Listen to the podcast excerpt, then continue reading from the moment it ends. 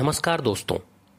आज मैं आपको बताऊँगा भारतीय नौसेना की उस ताकत के बारे में, जिसके बारे में सुनकर आप भी हैरान रह जाएँगे। भारत ने सबसे नई पनडुब्बी को ऑस्ट्रेलिया भेजा है। इस नई सबमरीन का नाम है आयनस वागीर। जी हाँ ये स्वदेशी पनडुब्बी है और पहली बार भारत ने किसी पनडुब्बी की इतनी दूर रणनीतिक तैनाती की है।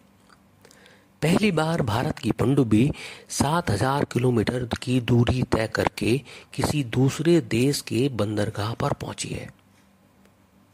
आईएनएस बागीर पनडुब्बी कलवरी क्लास की सबसे नई सबमरीन है। इसे जनवरी 2023 में ही भारतीय नौसेना में कमीशन किया गया है। करवली क्लास की सबमरीन को भारत, फ्रांस के साथ मिलकर बना रहा है। आईएनएस वागीर की खासियत की बात करें तो ये स्कॉर्पियन क्लास की डीजल इलेक्ट्रिक अटैक सबमरीन है। इसका डिस्प्लेसमेंट, यानी वज़न, करीब 1700 टन और लंबाई सड़सठ दशमलव पाँच मीटर है। काफ़ी लंबी है।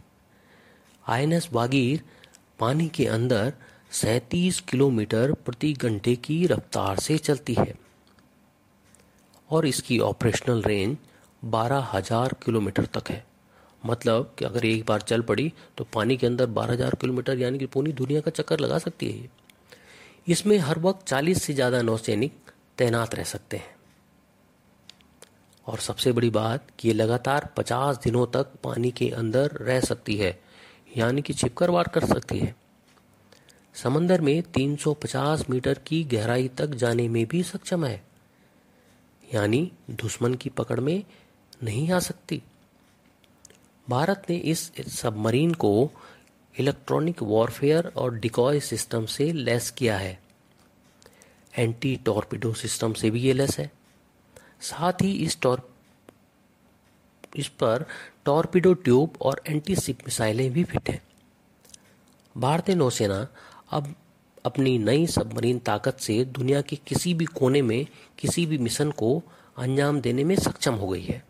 यानी भारतीय नौसेना की ताकत कई गुना बढ़ गई है। धन्यवाद दोस्तों, मुझे सुनते रहिए इसी तरह वर्ड्स ऑफ़ डिफेंस में।